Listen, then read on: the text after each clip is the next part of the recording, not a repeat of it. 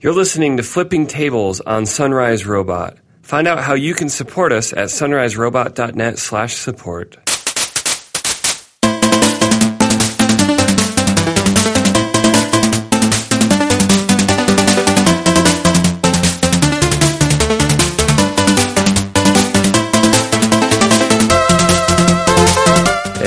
Welcome to episode 57. I'm one of your hosts, Mike Edwards. And I am David Lyons. And there was an event this week. But before we get to talking about Apple or anyone else, um, daylight savings is stupid.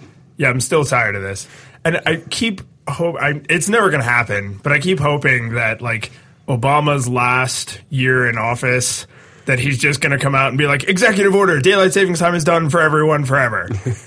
and it's I mean it's not federally regulated, which No. makes it even dumber. I think isn't there some famous city where there's like different observations of daylight savings inside the city, like at different parts of it? I know Arizona has some Yeah, weirdness. there's a line through it. Yeah, yeah, the crazy. Uh, I learned about this in a CGP Grey video, but yeah, there's uh, there's Indian. Uh, what do you call them? Burial grounds? Nations. Oh. Yes, yes, haunted.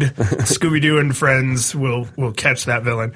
No, there's there's like an Indian nation, and then inside that there's another Indian nation. So there's like this crazy on off switch of, and then like Hawaii doesn't do it, and now there's like there's I think a couple more states are talking about not doing it. And I found out like Illinois only added it in like the 60s. So it's like they were smart for like 150 years. And then they're like, nah, let's just jump on the, Was the original argument like more daylight for harvesting certain times of the year? Is that one of the myths? That, That, I think that's one of the myths. I think there was this was proposed a long time ago, and some places did it for like local reasons, and then it be supposedly it became a thing in World War One in in Germany. And I don't know why we copied that. Uh, you know, Yeah. there's a, uh, a last week tonight video. I'll throw in the show notes. One of those like, how is this still a thing? yeah. and it's just it, it's just this continuing depression like because i mean Did he spend like 20 minutes on it like he does on the other topics? Or no it just like a. the how is this still a thing videos are like little vignettes Oh, okay. they're like three minutes and uh, it's got this really like movie style like and how is this still a thing like it's it's john oliver is actually not attached it's just a segment Nice. on a show but it, it's like so you know i have a I have a little girl. She has a very strict schedule because babies thrive on that kind of nonsense. And the week before the time change, we have to trick her by slowly moving her bedtime each day so that when actual the day change comes, we just go back to normal schedule and she's none the wiser. Yeah. Reminds me of having a cat and it, it suddenly clawing at the door an hour differently, and that being hilarious to me. Yeah, that was uh, when I was a kid and and it was I was in school. It was very much like the cat is the little purring alarm, and then all of a sudden it's just like, and you look at the clock and it's like 4 a.m. you're like, no, no, no, no, go go back. You don't get this. And that's actually one of the things. How in do you the- train your cat to switch? you, you have to harass them later at night each day. That's one of the things in the uh, the how is this th- still a thing videos. They're talking about farmers and how farmers could not possibly benefit because the sun is up for as much time as the sun is up. Period. Yeah. and then it like switches to a field of cows, and he's like, and it's not for the cows because cows are stupid. Like, not because they don't use clocks or watches, just cows are stupid. yeah.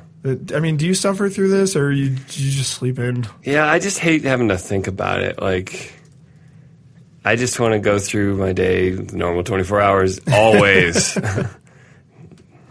I'm a big fan of the the argument that the clock does not measure time; it just kind of reports it. So Yeah. changing the clocks for any reason ever is stupid. Like I, I've never agreed, and I have friends and family that do this. I've never agreed with someone who's like. I'm going to set my clock 15 minutes fast so that I'll always be on time. Yeah, that's dumb. Like, you know it's fast. You set it.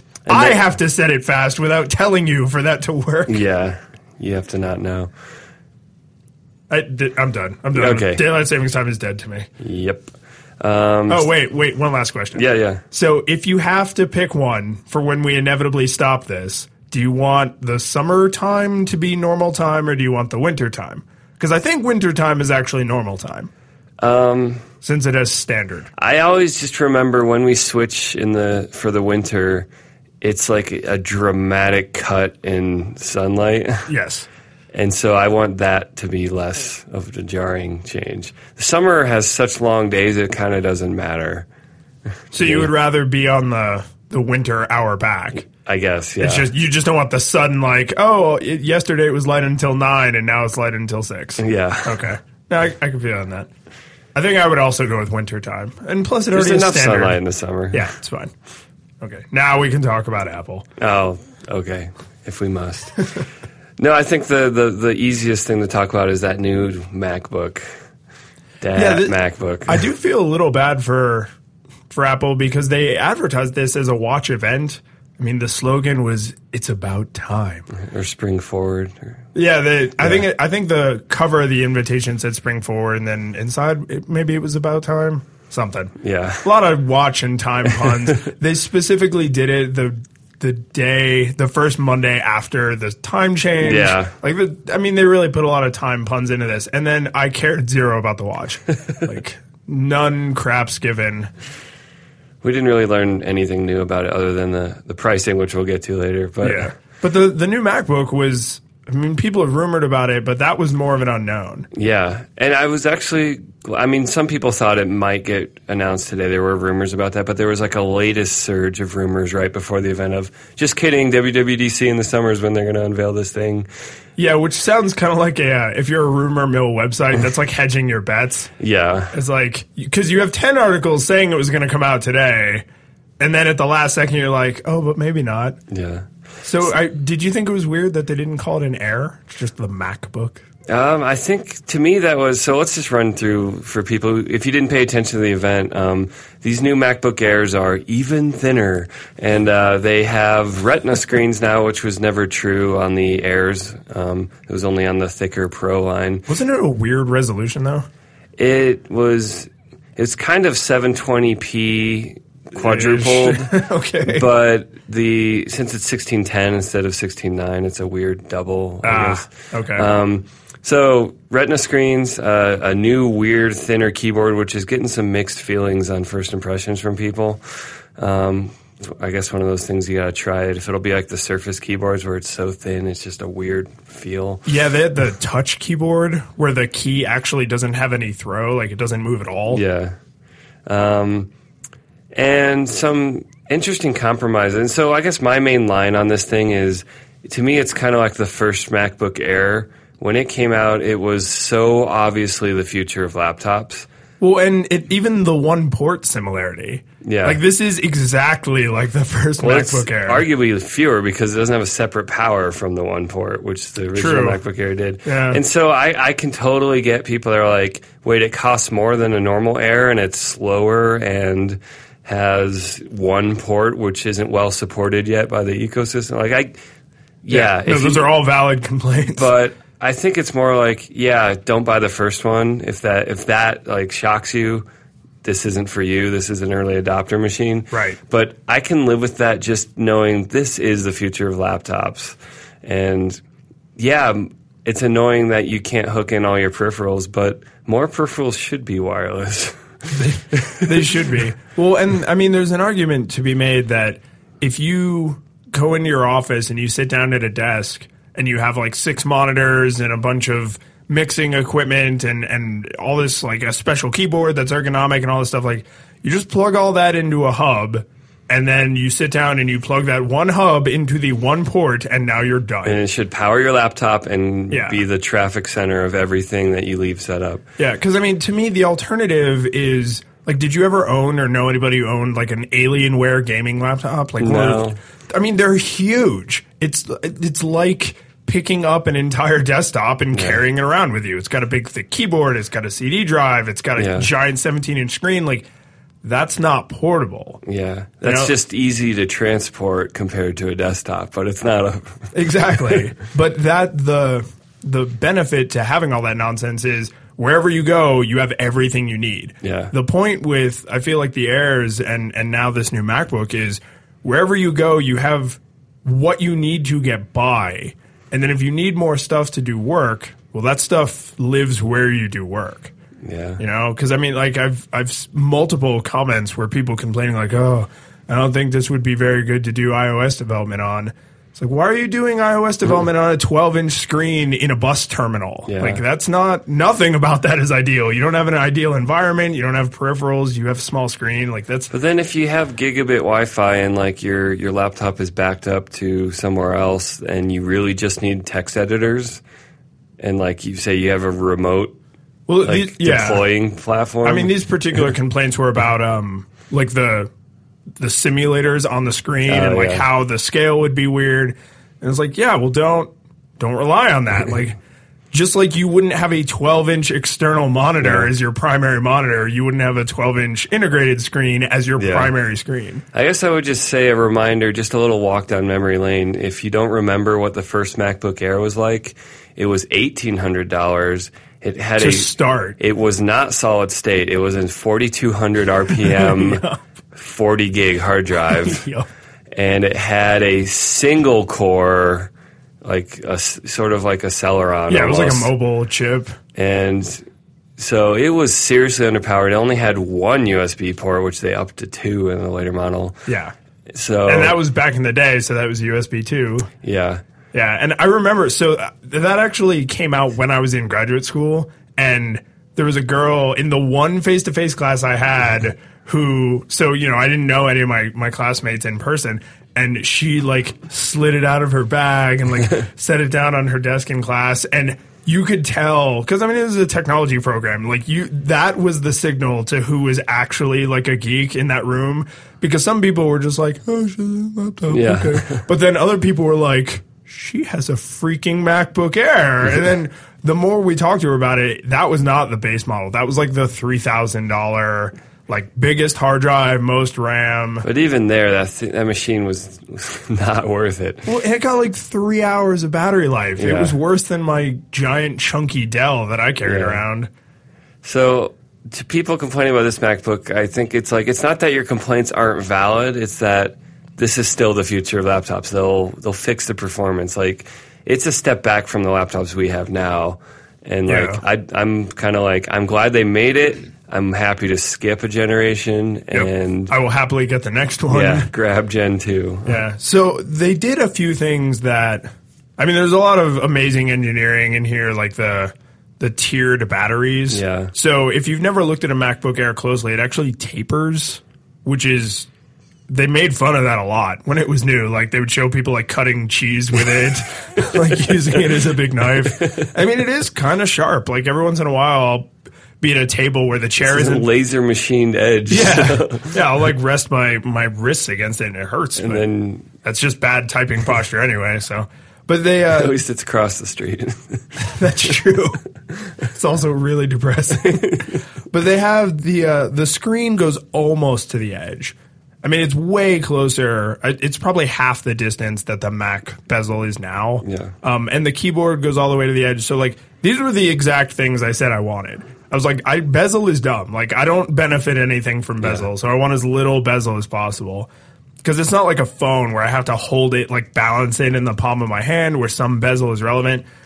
Um, the fact that it's the Retina screen, but it still gets comparable battery life to our yeah. MacBooks is impressive because as they continue to improve that power consumption, that means it's going to continue to go up. They're not going to be struggling to maintain Yeah. because they already achieved maintain. It does seem like they they've kind of planted the flag around ten hours of like, hey, can we say this is the expectation now? Yeah. I know we blew it out with the twelve and thirteen hour, but Well, I think it's. dial it back a little bit for other goals. I mean, they use the same phrase for the the watch, but it's all day battery life. yeah, And it, I mean, that's relevant. Like you, I think you've used the term like this is the ideal conference laptop. Like I, I was at a thing this weekend and I, I packed my uh, charging cable, and then when I got there and I was rifling through my bag to get stuff out, I was like, "Why did I even bring this stupid thing?" Yeah. like I'm only going to be here for five hours. I'll have seventy percent battery life when I have to leave. yeah. It's I can't I can't. You're without still you still have like the war memories of it. is. previous eras. It is. It's a. It's like a. It's like in Dune. I never sit with my back to a door. but uh, there was uh, the the trackpad and the keyboard. I think are like because the Retina screen is neat, but that's one of those things I It feel doesn't like surprise you anymore. it's not that it doesn't surprise me. It's more like I feel like the screen I have is good enough for what I have to do. So better screens will just be better. To me, it's like I don't want to spoil myself. Like the second I have a Retina screen, I'm never going to be able to go back. But since Yeah. I don't have that, I'm okay. Yeah, I don't know what I don't have. that's fair. But the the trackpad is it doesn't actually click like it, it doesn't physically It move. shakes. Yeah, it has Make you think it clicked. And I was surprised how much deal they went into in the the Jony Ive White Room video, but it's got a crazy little haptic motor. So when you push on it, it goes like "Eh," and like responds as if it moved or as if it had to throw. I guess, Yeah. which is interesting because that now you can click on it anywhere and get the exact same haptic feedback. But it also means you have a little vibrating motor in your trackpad, which just seems weird. Like, Yeah. I'm gonna have to see how that feels. do have to say, I just set up a new MacBook for someone in our office, and they immediately tried to click toward the top Oh, of really? the trackpad. And so I think it's almost like they're trying to solve that problem of people kind of don't think about where they're clicking on. They're just like, oh, the whole thing's a button. Oh, not at that, I- not at the fulcrum. I'll bet I can answer that because if you think back to if you ever had a PC laptop, what was on the bottom? Buttons. Buttons, and then the top was where you actually did the like moving of the cursor. Yeah. So those people now look and they don't see buttons, so they're thinking like, "Oh, I can just press anywhere," but they don't realize there's actually a little tiny hinge and a little tiny Yeah. fulcrum. So, I mean, I think being able to tap anywhere and have it feel the same is a good idea. Yeah. But is it going to feel weird? Like that's what I'm just like because every time I've ever set up a new Android device and it's got the the vibrating feedback on the keyboard by default, that whole first setup process until I can get to settings and turn Yeah. that off is like why is my phone freaking out every Yeah. time I press a I'll button? to see how it is. And well, I, what I do like about it is they virtualized button feedback. Yeah. They said this is all done in privatized software. world peace. No, um, but that that's interesting because now you can tune these things, and it's not just don't like it, don't buy it, like that kind of like standoff that some people have with products. It's more like, oh, you can say like the sensitivity on this force touch if you just tend to like pound your laptop. Um, there's a chance, and maybe even like a BetterTouchTool will take advantage of this. Where like, Oh, you certainly. can you can super cut like if you have if you're really good at how you use your trackpad, you might have a chance to customize really deeply. Well, this trackpad is noticeably wider. Um, I don't know if it's taller, but it's noticeably wider. And uh, somewhere on the their website, which I can't find at this moment, of course, it actually mentions that you can draw on it. So it's not a huge surface, but like calligraphy, like it'll know how hard you're pressing. well, you could use like a little Bluetooth pen and do pressure sensitive drawing. So I mean, if you're a full time artist, Since it doesn't click anymore, Exactly. Um, so if you're a full time artist, you probably would want a larger surface. But if you're just touching something up in Photoshop and like this, you don't have your Yeah. 20 inch Wacom tablet with you, like that would be kind of neat. Yeah. So definitely some interesting stuff in this new MacBook. Definitely some flaws or just growing pains of. I, I mean, people are skeptical about that keyboard um, going even thinner and less travel. Well, especially because as it seems like more and more people who are professional computer users, like they're shifting back to mechanical keyboards because they want the haptic, Yeah. the throw. They want like the physical movement of their hand moving. Which is directly opposed to Apple's. It must be thinner every single time. Oh yeah. Obsession. No, but you know that there's going like people are going to order this laptop and then immediately order a mechanical keyboard or an adapter for the mechanical keyboard they already have. Well, I definitely, uh, one of the Apple bloggers I follow described it as somewhere in between an iPad where you're tapping on glass and these MacBooks. Like it's somewhere in between there where it feels a little more like you're just tapping on something, but at least you can still feel the separation between the keys. Yeah, I, that I think sounds like I'm trying to. no, I think that the location of the key may be more important to me than the the throw it has, but I I've used the type cover that the the original Surface came with, and I couldn't. I couldn't That one type has on it. literally zero travel, though, right? exactly. Yeah. So I mean, They have one that's slightly thicker and actually still has buttons. Oh, that sorry, that's, That's the, the type type cover. cover. The touch cover is the one that is just It's- totally yeah, flat. Yeah. it's basically a piece of fabric with circuits in it. But it, I couldn't, I couldn't do it. I had to look at my hands while I was typing because I was like, I don't know if I'm actually pushing Yeah. the buttons. Yeah, it's not, it's, it's not a high speed.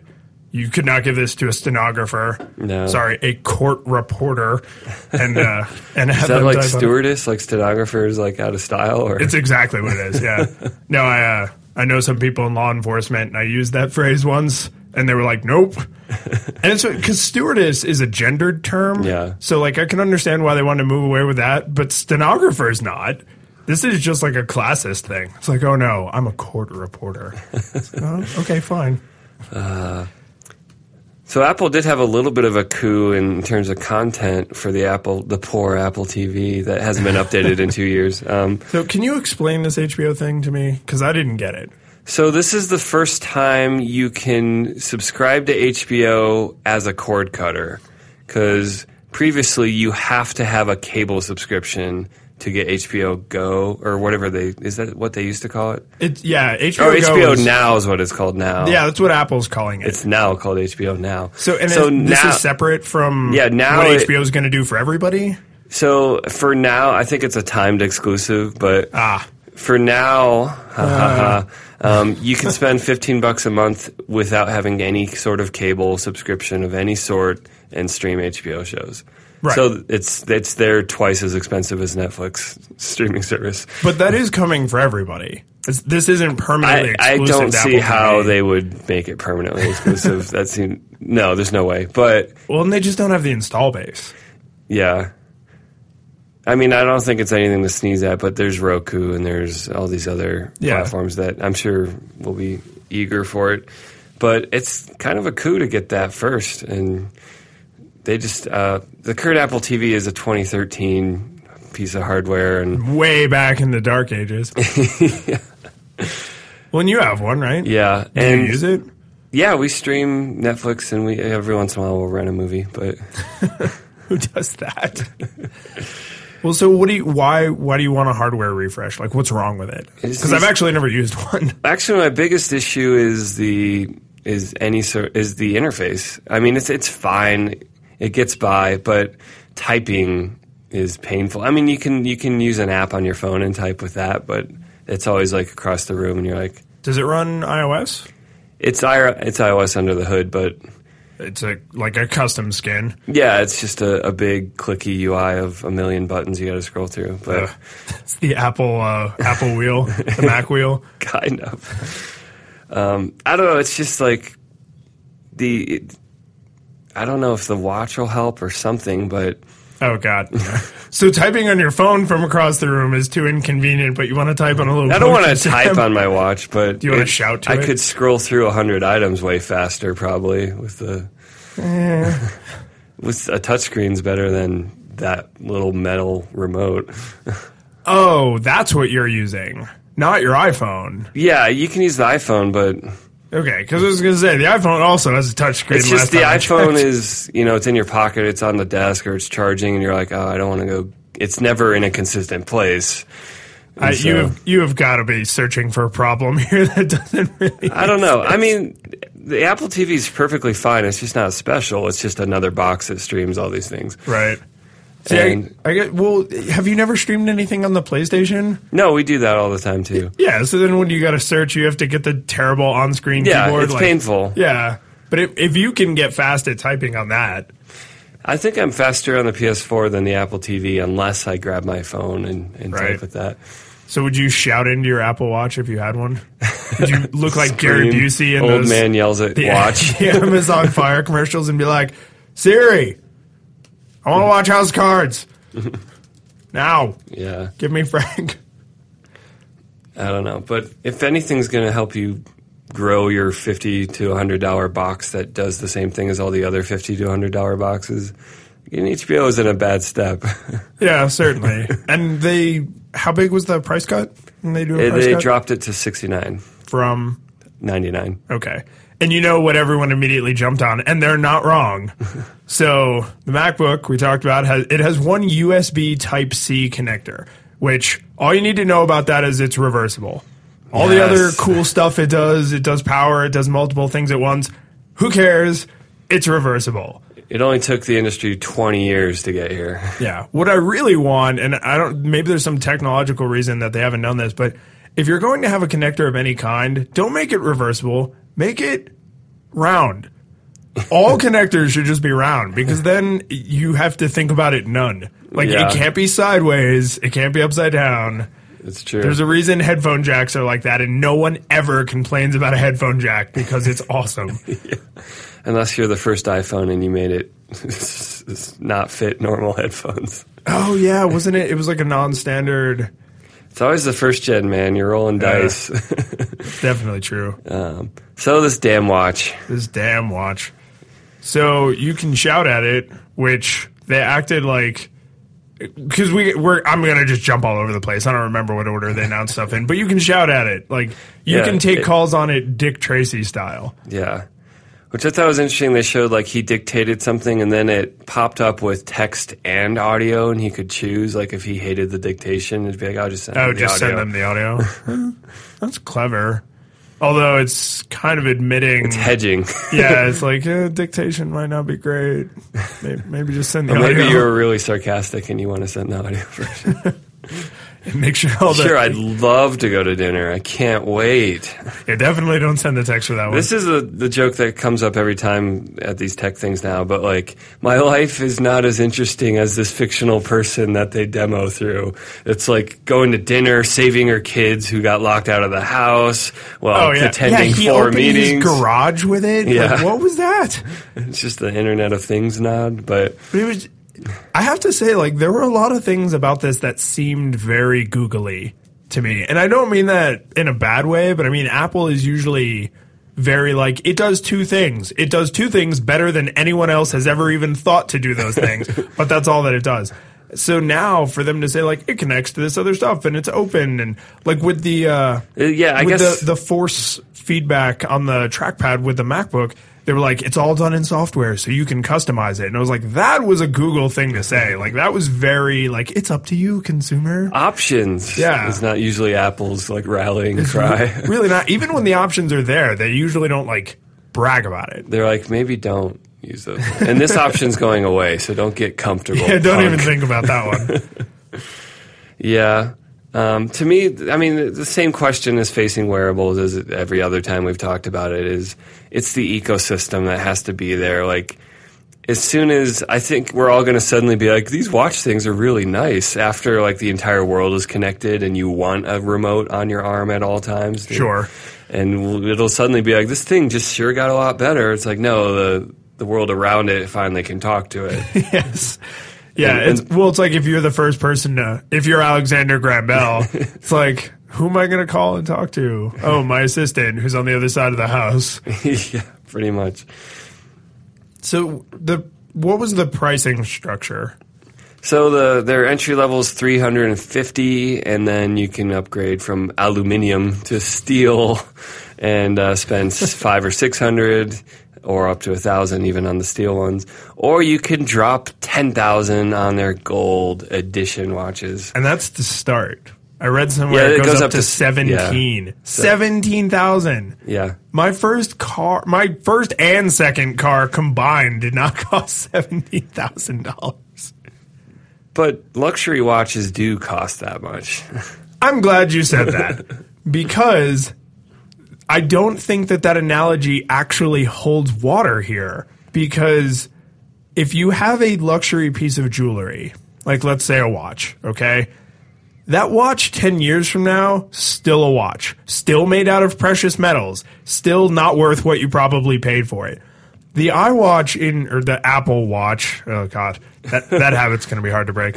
The Apple Watch in two years, maybe even a year, but in two, three, four years, it's going to be a professional sit in the drawer watch. Like that will be its full time job. Yeah. Because the fact that it's made out of gold is not why it's valuable. I mean, I, yeah, it's a shiny yellow rock that we polish a lot, but I mean that that it's the technology that will make it valuable. Yeah. And as that technology becomes outdated, and even worse, once it starts to fail, now you just have a stupid bracelet with a dumb little thing on the side. Yeah, I do have some counterpoint. I agree with you that anyone who cares about long lasting is that's kind of a deal breaker because this is tech and tech moves fast. Um, there are some counterpoints. I'd say that luxury is not just lasts forever. It's also like status symbol. It's also exclusivity, and it, it Yeah. this will is priced to be that way. If you're just you know you got a record contract, you're a sports star, and you got millions of dollars, and you're like, I want to bling up my life. you might go get this gold watch. I think it's interesting because Apple's never like everyone always has kind of had a perception that Apple is overpriced or expensive, but it's never been like. Yeah, we made something only for rich people. Right. Like it's like, yeah, a two thousand dollar laptop is expensive, like empirical fact, but it's not out of the reach of people. It's more Yeah, there are other two. It's more like I choose not to buy that expensive laptop, but it's not like impossible for me to buy it. Well, even the Mac Pro, the new garbage can one, the argument is like, well, it, Mike, it looks like garbage It does. Funny. But the, the argument is like, well, this isn't for a normal consumer. It's for someone who does like professional video editing. Just like a dump truck is a more expensive car than like a you know Honda minivan. But garbage metaphor. I'm just saying, like, but it, it's I'm just saying. it's expensive because there's a return on investment because you use it for Yeah. work. And this but is- like this is jewelry. And this is honestly, I would say, the first Apple product I can think of that is more expensive only for fashion luxury reasons and not you're the the, the CPU inside of the seventeen thousand dollar Apple Watch is identical to the three hundred and fifty dollar one. You're Yeah, not no- gaining any functionality whatsoever. Nope. It's purely fashion, purely luxury. And maybe maybe it'll work. Maybe it'll be a status symbol and it'll be even more a demonstration of, hey everyone, I'm rich to buy one every year. I don't know. Yeah. It's just like it's a different mentality I get than traditional I'm going to buy a Rolex and I'm going to wear it for 50 years and I'm going to pass it on to my son and it'll have barely depreciated at all. And- See, and that makes sense to me. Like, I don't, I wouldn't spend my money on something that trivial because Yeah. I just, I don't, I mean, one, I don't have the money, and two, I just don't agree with that kind of thing. But I, I understand it. I'm like, oh, you buy this watch, and this watch will now work for decades. It will probably outlive you. You could will it to someone or sell it or you know do whatever. But with this, it's like. I mean, it's it's like a, if you bought a car knowing full well it probably wouldn't work in a year. yeah. Or like, oh yeah, you can you can keep this car for longer than a year, but next year we'll stop making tires for it. Yeah. We'll have to see if it works. I mean, I do think there are some interesting things to the strategy. For one, it's it's price anchoring. So now the $350 watch doesn't seem Oh yeah, it doesn't definitely. seem like oh, it's twice an Android watch. It's more like oh, that's that's totally reasonable. Yeah. I'm not. I'm, I'm never like. Yeah, I think Apple understands that 99% of people are never going to buy a $10,000 watch ever. Yeah. And that's just there to kind of float in the clouds of some dream so that you come down to earth and you're like, yeah, I'll buy the sport. Well, and they said uh, Tim Cook was very clear that the edition, which I have something to say about that, but that the edition watch is limited supply. They're only going to make a certain amount. He didn't say how many. And my gut reaction like to that Ferrari was, or something. Yeah. My gut reaction to that was they're going to produce these on demand. So maybe they'll only make a hundred, but they don't have a hundred of them sitting around. Like someone's going to order one and then they're Yeah. going to use their manufacturing power to produce it quickly and get it to the, the customer. I think that does immediately make all of the Apple Watches like it's going to brand in our brains as like, oh, that's a high end watch. Even if it doesn't have any functionality better than an Android watch. Oh, certainly. It'll immediately be like, oh, that's the bargain stuff. And this is like when you have a good job, you get this one. Yeah. And I think that's what they're playing on. I mean, Apple likes to play on the high margin end of the spectrum. That yes. Yeah, they don't And they sell made- expensive things with razor thin margins. They sell expensive things with gigantic margins. And maybe I mean the other thing is like there's there's probably some wealthy customers that don't get Apple phones, and this could almost be a way, a gateway drug of like, oh, you like our sexy watch? Well, you got to get an iPhone now. Yeah, it's not gonna work without an iPhone. It's like a halo effect of like just buy all our stuff.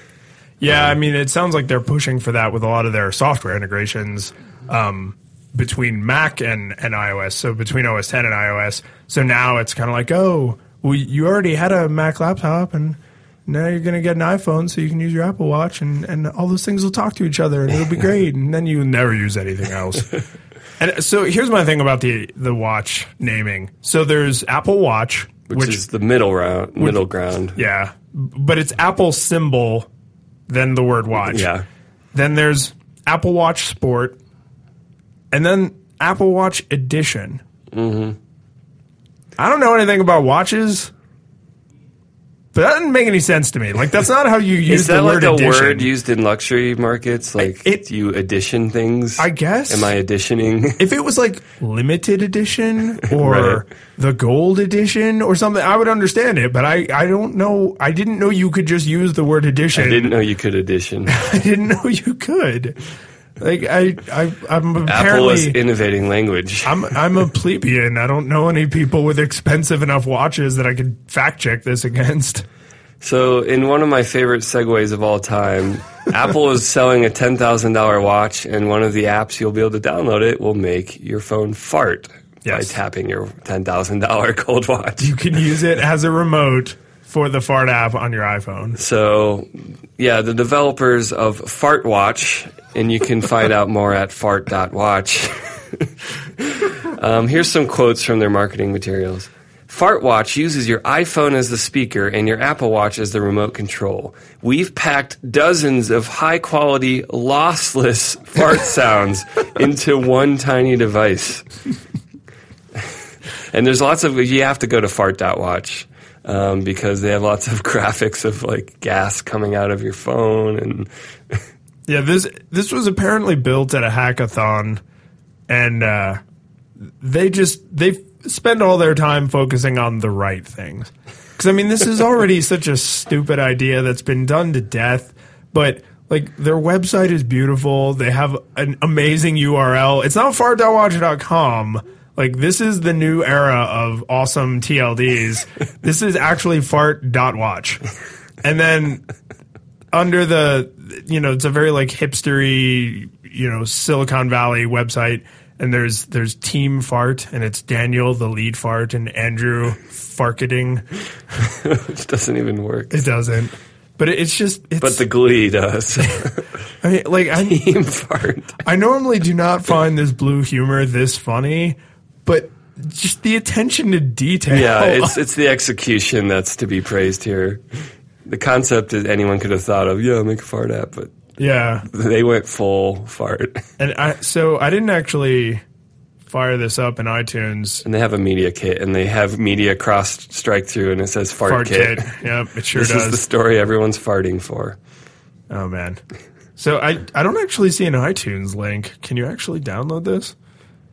Well, I'm, I'm assuming that you can't Oh, I put any not watch yet. apps out yet. That's fair. Yeah, I'm sure uh, Apple would not approve it into the store when it doesn't function.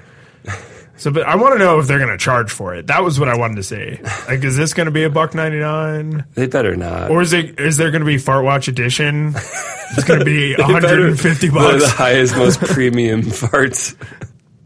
Luxury farts. It's Farts you'll be listening to for 50 years. See, now that I could get behind because then you have some staying power.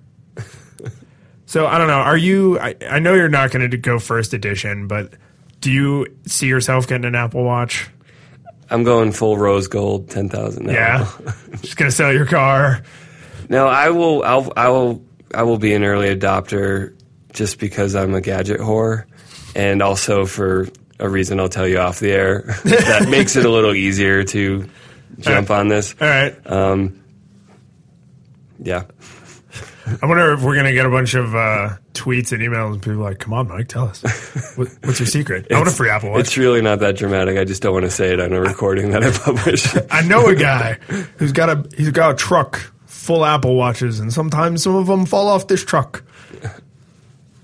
So this is uh this is curious to me because when they announced um, the payment thing. So I mean, you have do you ever use your your iPhone to pay for stuff? I have more recently because my debit account, my bank finally got Apple Pay, so they're- I they're can cool actually, now? I can actually use my debit card instead of credit cards. Yeah. So I, I do use um, I do use my my Moto X to pay for stuff occasionally, um, but not as often as I would as I would that you would think. Not because I'm not like a gadget new technology person. It's because I'm kind of cheap, and I actually don't find myself in stores all that often because it works in places like coffee shops and and Walgreens and places where you make like small impulse purchases.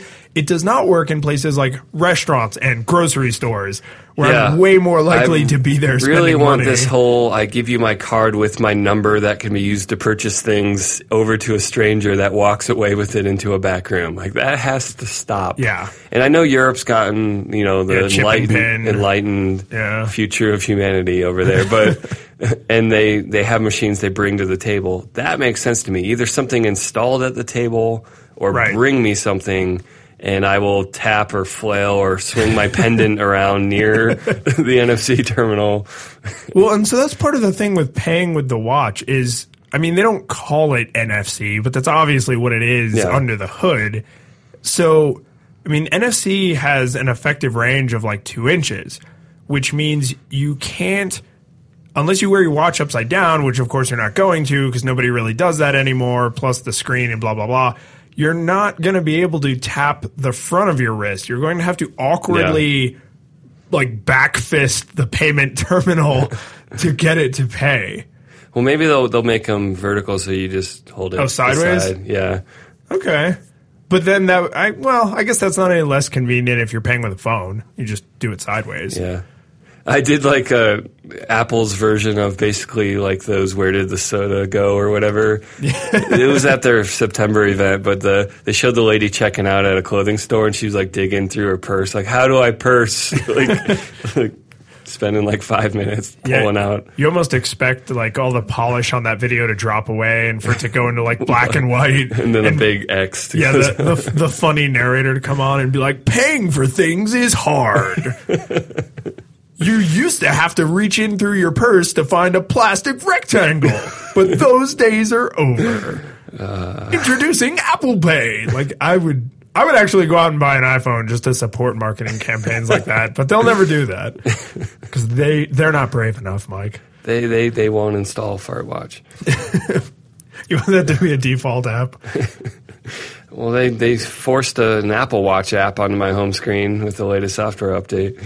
Yeah. So you and I I, do need to flip a table over that. Yeah, you and I know we follow someone on Twitter, a, a colleague of ours that we, we won't out him just in case he doesn't want to be outed on the air. But he uh, he was actually the first person I saw complain about that. He was like, "Thanks a lot for installing that Apple Watch that now goes into my shit I An cannot app install you folder." cannot delete that gets dumped into the shit folder that everyone who has an iPhone Everyone has. every single person And has stocks goes in there, and ha- you know, like most of your default home screen goes in there. Yeah, the magazines or whatever. Yeah, newsstand, newsstand. which you used to not be able to put into a folder. It was like this Really? special app that couldn't be foldered. but Weird. finally, you can. Are there other apps you can't folder? That was, I think, the only one. Huh? Not like the phone because or it, settings. it was kind of its own folder because it wasn't really a folder, but you tap on it and it would show you the magazines you'd subscribe to, Oh, and it wasn't like an app. I, I gotcha. And so I, I don't know. It, I'm not defending it. It's stupid that you can't folder it, but So, the, I mean, when does the Apple Watch actually ship? April 24th or something, end of April. Okay, so with a month and a half notice, you now have this app crammed onto your phone. Yeah, and you open it, and it's actually, I mean, the, the app being installed by default is annoying, but it, it should just be a setting or something. But um, when you open it, it turns your camera on, and it's like to set up your Apple Watch, which you can't do for six more weeks if you're buying it right away. Um, but they are, I think they're going to do some like QR code ish kind of thing where you just turn your watch on and then point your phone at it, and it takes care of everything. Oh, yeah. Um, Maybe it'll be a tap to connect. You'll be like, bink.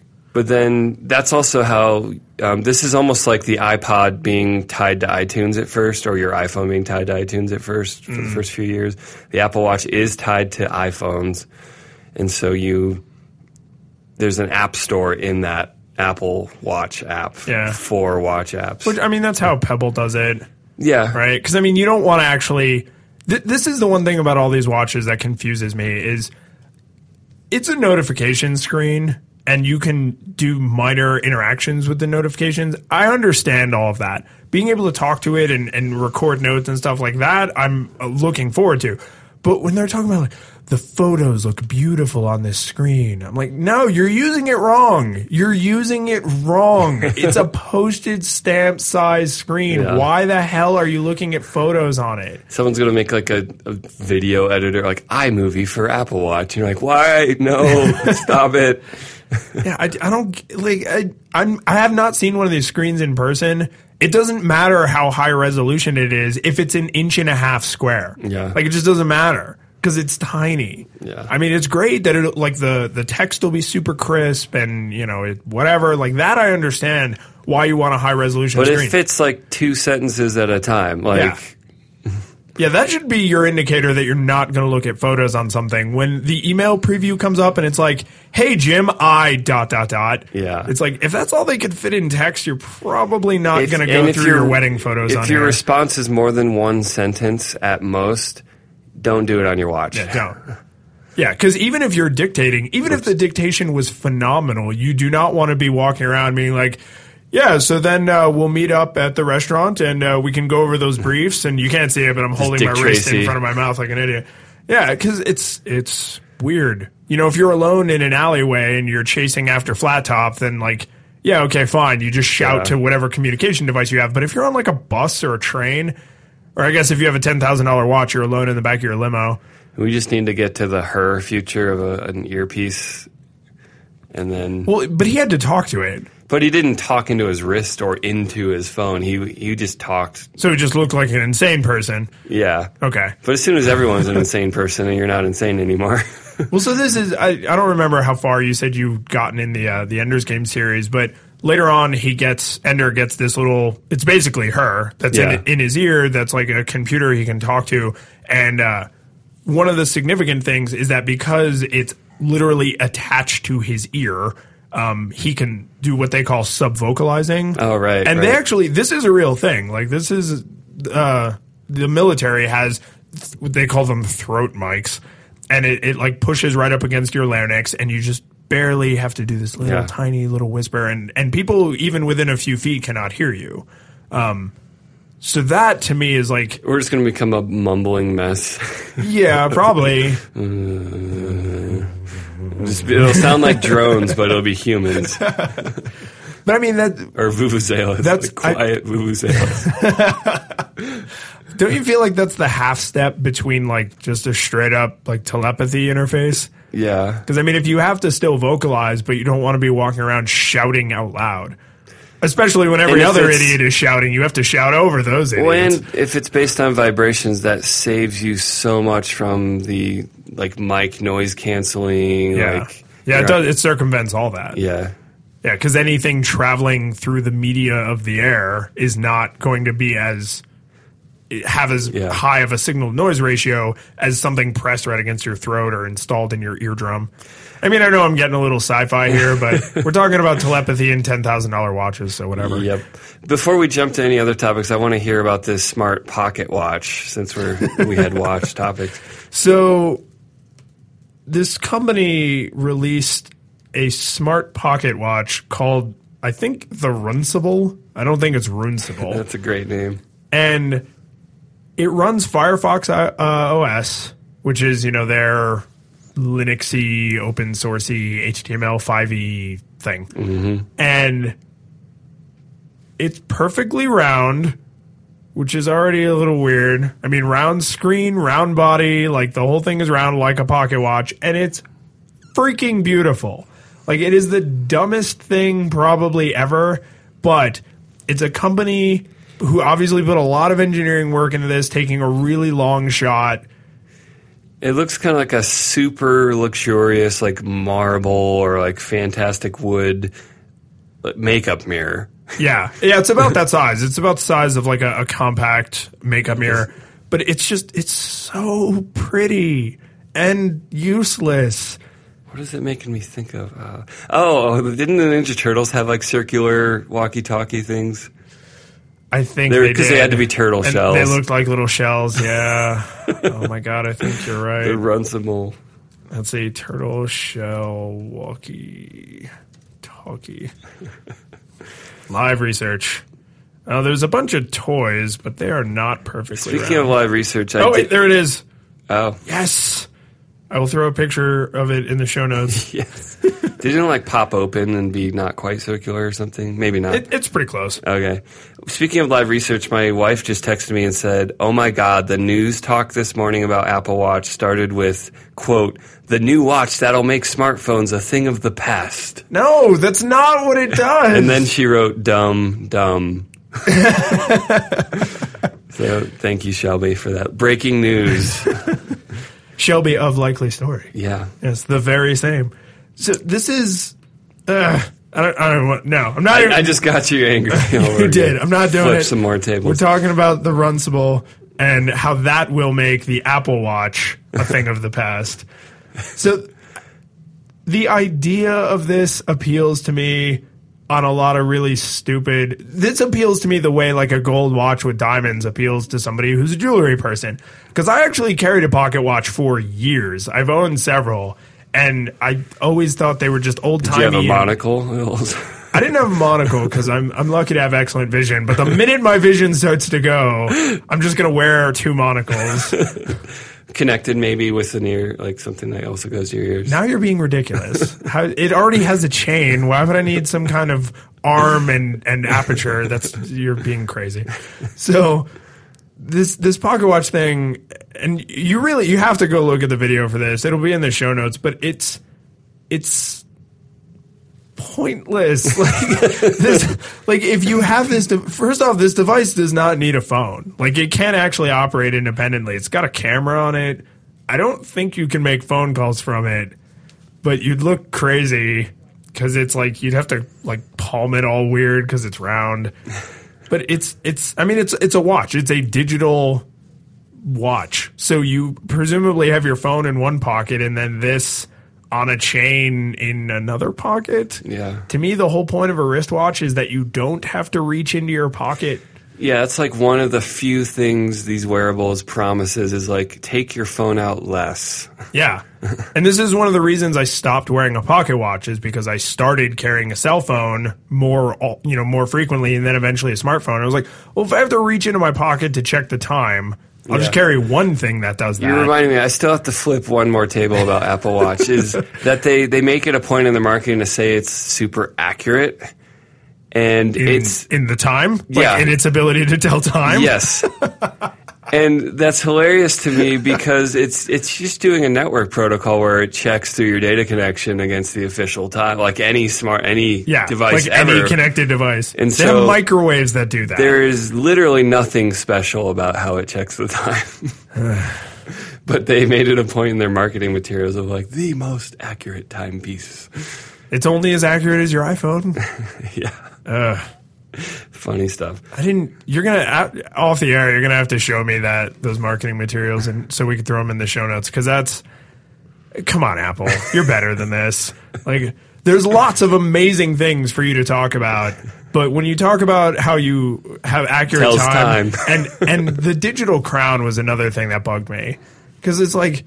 I understand not everybody's an engineer, so you can only talk about the engineering feats of your device so much. But to say like it has a, it, you know, this innovative digital crown, it's like no, it has a, a wheel. Like, Yeah. literally one of the oldest pieces of technology known to humankind. Things that are around. What I actually think is astonishing is that there are two buttons on this thing. That is surprising. I am amazed. I, I I know I hate this line when people say it. I don't think Steve Jobs would have shipped a two button watch. And the other button just Uh. is like a shortcut to pull up co- communication. yeah, But yeah. I'm. well, I've already been reading accounts of people like I keep pressing the wrong of the two buttons. Like I wanted to go to my home screen, but I tapped the communication button. and I went to people, and Oh yeah. I mean, it's like yeah, everyone's like, it's not a big deal. You're learning. I'm like, yeah, but learning curve is a learning curve, and Right. why not reduce that? especially because it also has the learning curve of the the force gesture, like how hard you, you Yeah. push on it. And you're already switching between sometimes tapping or scrolling, and it's like Yeah. Yeah, and it's not a large device. So you're doing a fairly complicated little bit of hand dancing like in this Yeah. tiny area. I'm waiting for the first musical artist that records their entire album somehow from the watch. Well, and I just I want to be fair because the Apple Watch, it, I mean, it, it looks like an amazing piece of engineering and all that stuff. The Runcible has no buttons. They've actually gotten they've streamlined it down to a zero button interface. I honestly I don't even see a power button on here. I don't know how the hell you turn it on and off. It must have at least a power. Powered button. by dreams, it's powered by dreams. the dream Dreams of succeeding against all odds. Hey, but how amazing is the wood back on this thing? It's it's it's a looker. It's yeah, it's a beautiful piece of worthless nonsense.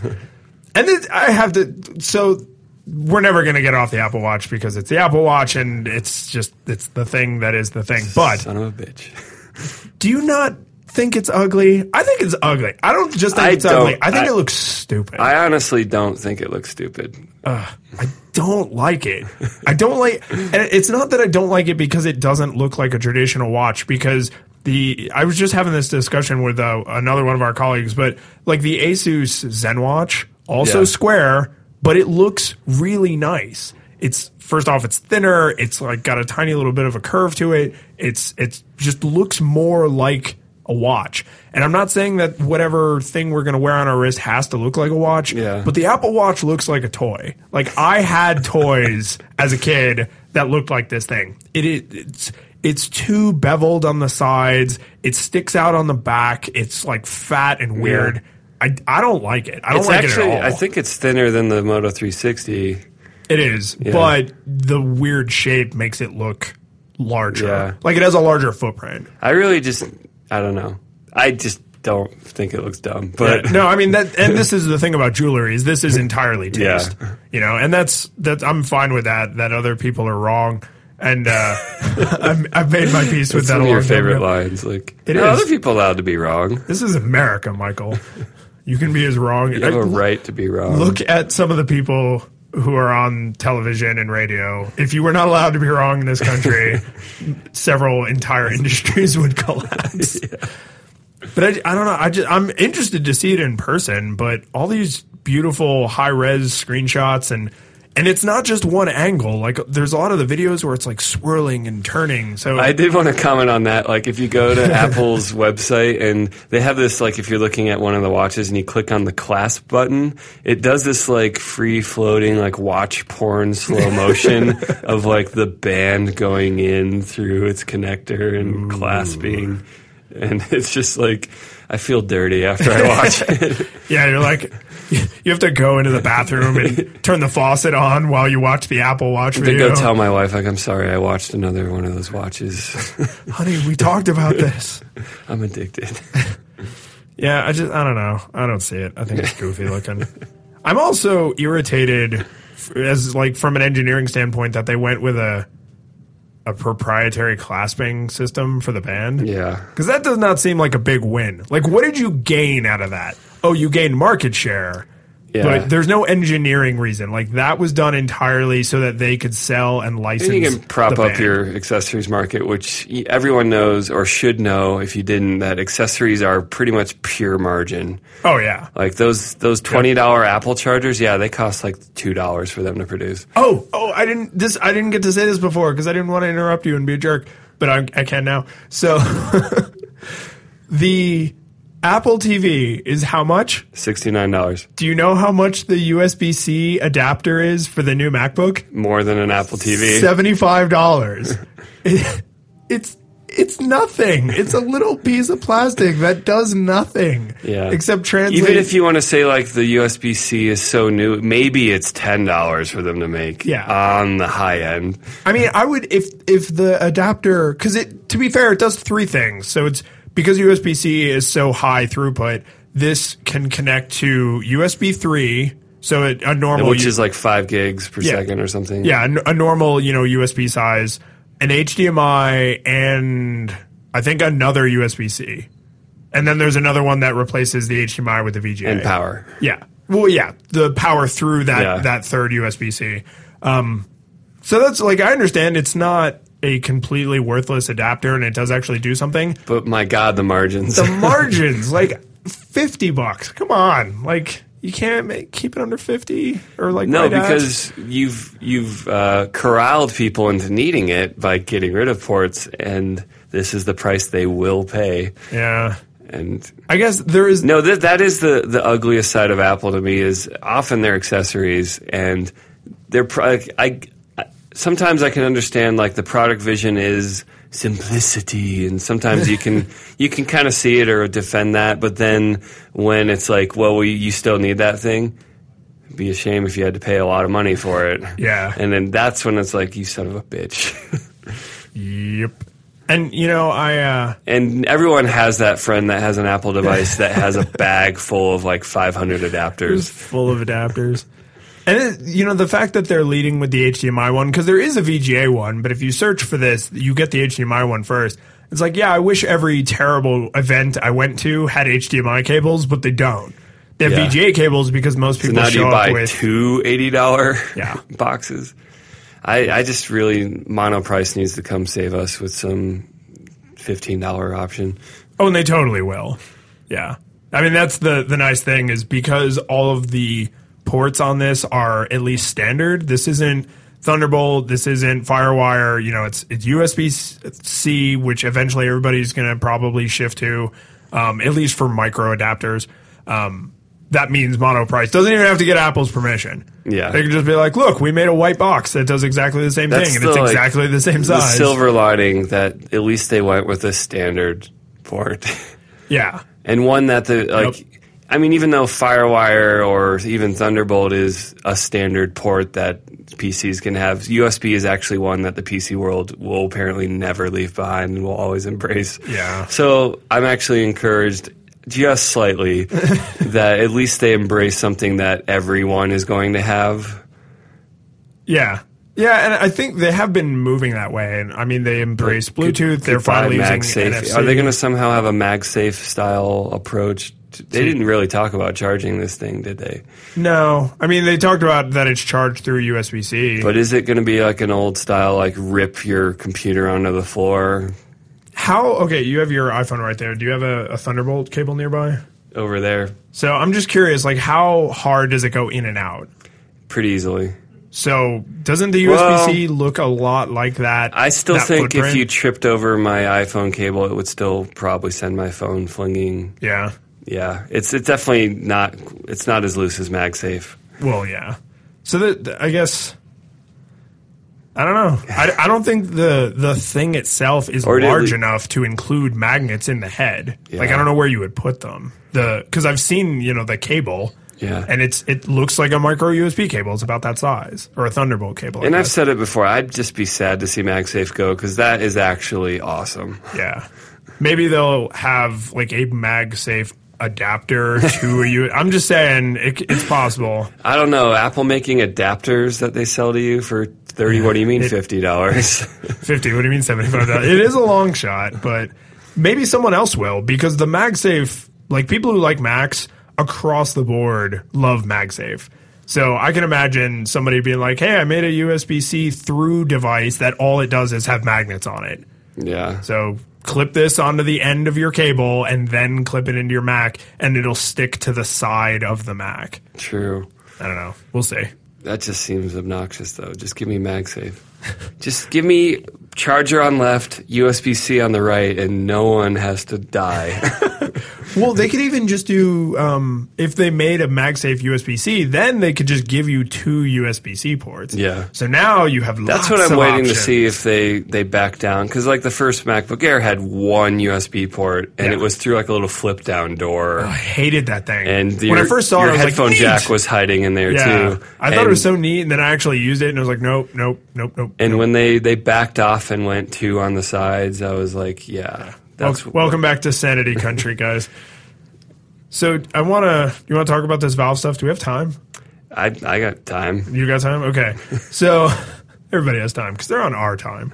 exactly. So we talked about the Vive uh, Yeah. last week, which I still I'm I'm slowly they're trickling more out about it, and there's terrible photos of guy using it in a completely empty room except for a single chair in the middle where he sits, um, so that they can show like the wireless move around. When I say wireless, I mean that he's not connected to anything, but there's stuff on him that the headset is connected to. Some kind of, and I mean, it's all you can tell. It just doesn't. This device doesn't have any fit and finish. Like this is not what's going to go to market. But like, so am I going to have to wear like a pack? Yeah. like like a little fanny pack, and then it'll be connected to the fanny pack. giant battery fanny pack. Yeah, or will that be where the brains live so that the device isn't Is you know, light, super like- heavy? Yeah, I don't I don't know. So that's that's going to be a thing. But it's not all bad news and weird news from from Valve cuz they also released the Steam Link. this looks cool. And this I think for this you're the kind of person to benefit from this. Like I don't have any super powerful gaming PCs, but I know you have a custom built gaming PC that I don't even think you have hooked up right now, do you? No, it's in my basement. Yeah, it's in your basement. But if you could put it in your closet and have it just running all the time and then use this Steam Link. So what this device does is it lets you stream games from a PC or Mac. And I'd say reliably, Yes. consistently, performancely, like you'd actually be willing to play. Right. Yeah, because it's not over the internet. It's a direct connection either through direct wireless or Kind actually of like I what the Wii U does to the tablet. Yeah, exactly like that. So this way you can not have because I mean, what do you what do you already have? You have a Wii U, you have your PS4, Yeah. you have an Apple TV. You got anything else? Nah, that's good enough. Yeah, It gets older from there. plenty. So you got 50 devices that do Netflix. Yep. But that's the thing is you don't your gaming PC is probably not compact and small. Like No, and it's loud as a jet. do you have a crazy water cooling setup? no. No, you should. That's next step, next upgrade. But so this way now you can like cram it into a corner or closet or something and just leave it running, and all it does is Just Steam, Steam Big Picture mode, yeah. and that's I because uh, this device, the Steam Link, is only fifty bucks. Like if you already have a three thousand dollar gaming, I don't, I don't know how much yours cost. If you already have like a three, four, five, ten thousand dollar Apple Watch, and you want to stream Steam games from it, then uh, you know another fifty bucks is not a big deal. You know, I mean, a, a controller costs fifty or sixty. Super reasonable price. Yeah, and this is very, very smart of them. One because Valve is making this. And it does 1080p, 60 hertz, so 60 frames per second essentially. Yeah, And So, they, they claim gaming. low latency, like playable latency. Yeah. And I mean this when you're Steam or Valve, you know that the people who are buying more gaming hardware already have a bunch of gaming hardware. So it makes sense to buy something that works with what they have, not telling them, "Hey, that huge investment you made is now worthless." Yeah. Because all the Steam boxes that have come out over the last couple of years are dedicated gaming machines. Yeah, like, and the reasonable ones get close to a thousand dollars right off the bat. Yeah, because it's a dedicated gaming Yeah. machine with graphics hardware and everything. So, like, for me, that would be valuable because I don't have a gaming PC. So, like, I could buy a little box and put it in my media center, and it's like, okay, there's my gaming PC. But if I've got a you know expensive machine sitting in my basement, maybe plug that sucker in. and I, like that this has Ethernet too, because that's Yeah. there's already a lot of awful lot. Of you're already plugging in Wi-Fis. Frankenstein in your Yeah. closet. and What's one more cord for What's one not more? clogging up your, your wireless? So, I mean, do you think you would get something like this? Yeah, I could see that, um, especially once I live in a house and I, you know, it's nice when I'm sitting down at my computer and I like Shelby's using the TV and I decide to play the PC, but it'd be nice to be like, I want to sit on the couch. Right. I don't want to move my PC to play in the living room. Yeah. or have some like 80 foot long Yeah. HDMI cable that runs over. A monster cable. yes. and so, would you also get one of these crazy Steam controllers? I'm really interested in them. Like, I mean, it's this is it still like the the concave like touchpads, Yeah. So in, in and this it almost uh, feels like you're Gizmodo gouging article- someone's eyes out when you play. Uh, yeah, a little bit. In this Gizmodo article, they have a picture of the finished one next to the prototype, and the prototype was very complicated because it was two big touch surfaces and then a big touch surface in the middle. Like there was some haptic feedback, but it was very button light. yeah, And then in this finalized one, they have the two big touch surfaces, but they're uh, they're textured in such a way that it makes it more obvious what they're for. And then Yeah. there's also an analog stick and also four face Oh, I haven't buttons. seen this revision. That looks a little more friendly for people who are going to freak Yeah. out over touch And only. th- this is, as, as I understand, this is what they're actually going to ship. So, and they're going with the Xbox XY the, col- AB. the colors in, in American orientation. Is it, isn't that the same colors too? Yeah, and the back and forward buttons too. I, maybe they're planning that it, it fits in with the Yeah. Xbox drivers.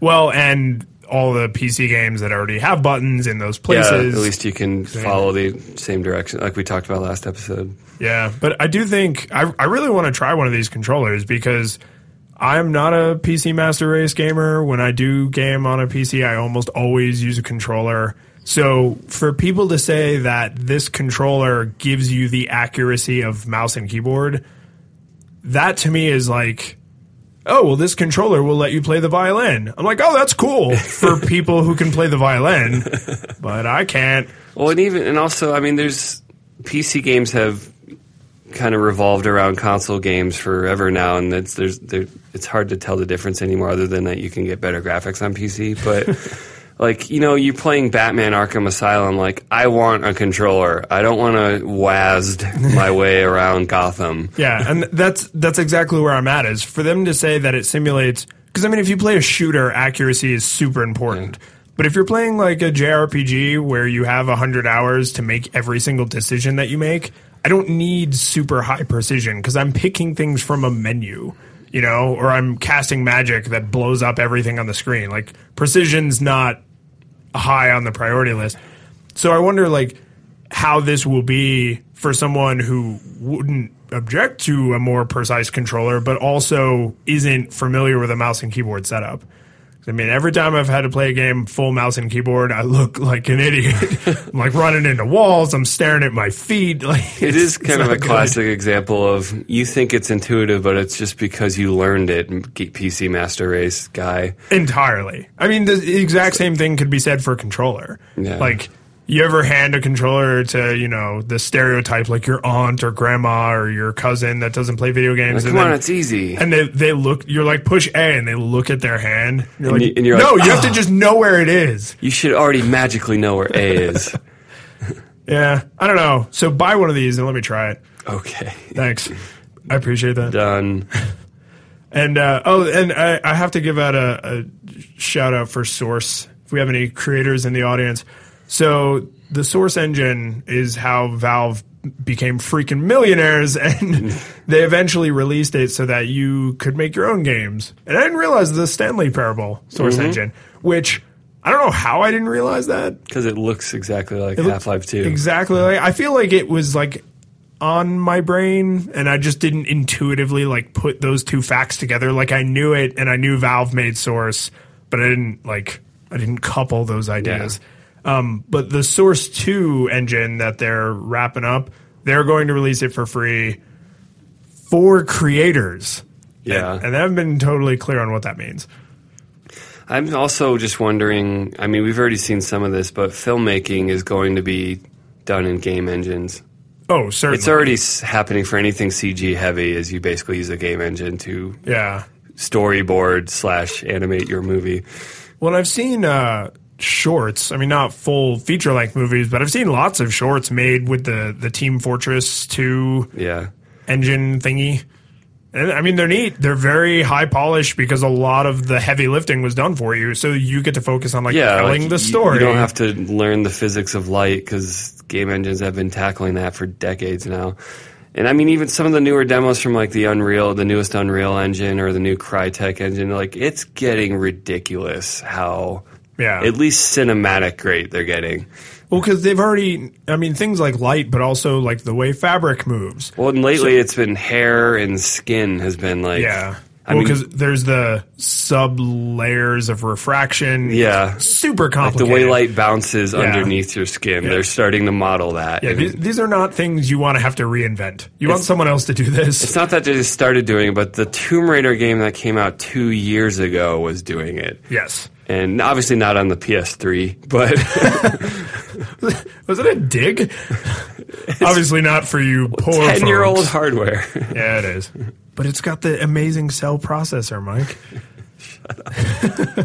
this, I mean, I'm looking forward to this because I like that there are smart people who have a passion for building tools and then putting those tools in the hands of people who can build stuff with them. You know, like I'm really glad They're that- laying the infrastructure for. yeah. I'm really glad that there are people who are impassioned to like dig holes and lay fiber optic cable in those holes and then bury the cable. Because I don't want to do that. That to me does not sound interesting. what I want is all the stuff that that enables. I want all the icing. I, I want no cake, just icing, please. So that, I'm. I don't know. Have you ever? Did you ever tool around with a source engine at all? No, No. You you didn't make any silly Team Fortress movies? no. I, I I'm, I always play at the super high level. So if a game has a map maker that's Ah, like tuned yeah. for laymen, I'll I'll play with that. You remember the Doom map editor? Yeah. She was awesome. I definitely I remember. So this is a fond memory from being in high school. Of I had a Wolfeneye editor or wolf Wolfeneye Wolfenstein Wolfenstein. and I Freudianed out that we made Wolfeneye, and I, and I would take textures from screenshots from GoldenEye for N64, and I would, you know, you could import custom textures. So I recreated. I mean, obviously you're limited; you can't do like upstairs and downstairs in Wolfenstein. It's all one level, Right. But I recreated GoldenEye levels with textures from GoldenEye imported into it. Was that your version of I recreated World One One of Mario and Little Big Planet? Yeah. But uh, fun times. So here's what I want. Your brother needs to completely remake Detective, Detective, Detective in the Source 2 engine. I'm not going to be able to give him anything for doing. He doesn't have to do any audio work. He can just use the dialogue we already have. Yeah. I, he doesn't even have to wait for Source 2. He can do it with the Team Fortress movie maker thing. And uh, I would watch that. That he should start a YouTube series that way. Just remakes of his own movies, just, Just over and voice over. acting, episodic, animated stuff. I'd watch it. So do do we want to talk about Google changing the internet with this their their We'll just, service? just talk about for a few minutes at the end of an hour long episode. yeah, I, I mean the thing that's interesting about this is really a lot of the stuff we speculated about. Where so to refresh anybody who doesn't remember or. Shame on you if this is your first episode, or welcome if this is your first episode. Yeah, maybe let's not shame the But people shame who on, are checking us shame on you for waiting so long. So See, we just you know what that was? That was a good good host bad host thing. little little interrogation. Um, I I had originally pontificated that the Google wireless service might. Since it would be drawing from multiple spectrums, that their big focus would be that you could jump from service to service seamlessly, and that would give you amazing coverage because now you It have would rival multiple- Verizon's map because it would just be Right. anywhere any company has cell service. Yeah, exactly. So their their deal is with Sprint, which is a CDMA carrier, and with T-Mobile, which is a uh, GSM carrier, and then also they're pushing really hard for wireless, you know, VoIP stuff. And uh, Sundar Pichai confirmed that the the point of this endeavor is to rethink how wireless calls are done and blah blah blah blah blah. And he basically gave the thumbs up to mesh networks. So that I'm super excited for because I have really good coverage, but it it's not uncommon for me to look at my phone and be like, "Oh, I don't have good coverage in this spot." And then you turn to someone you know who's with you and you're like, "Hey, what provider do you have?" Like, Yeah. I want those days to go away. I mean, I don't know what the right market solution for that is because if we could all just piggyback off everyone's network, then you have like zero incentive to build out your network because you're also helping all your competitors. Yeah.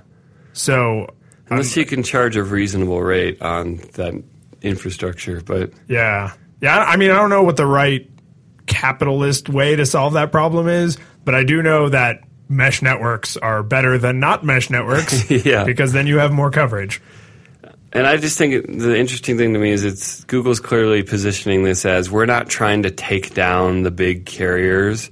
We're just trying to spur them onward by innovating with wireless tech. Right. And then be like, hey, what if you guys all did this?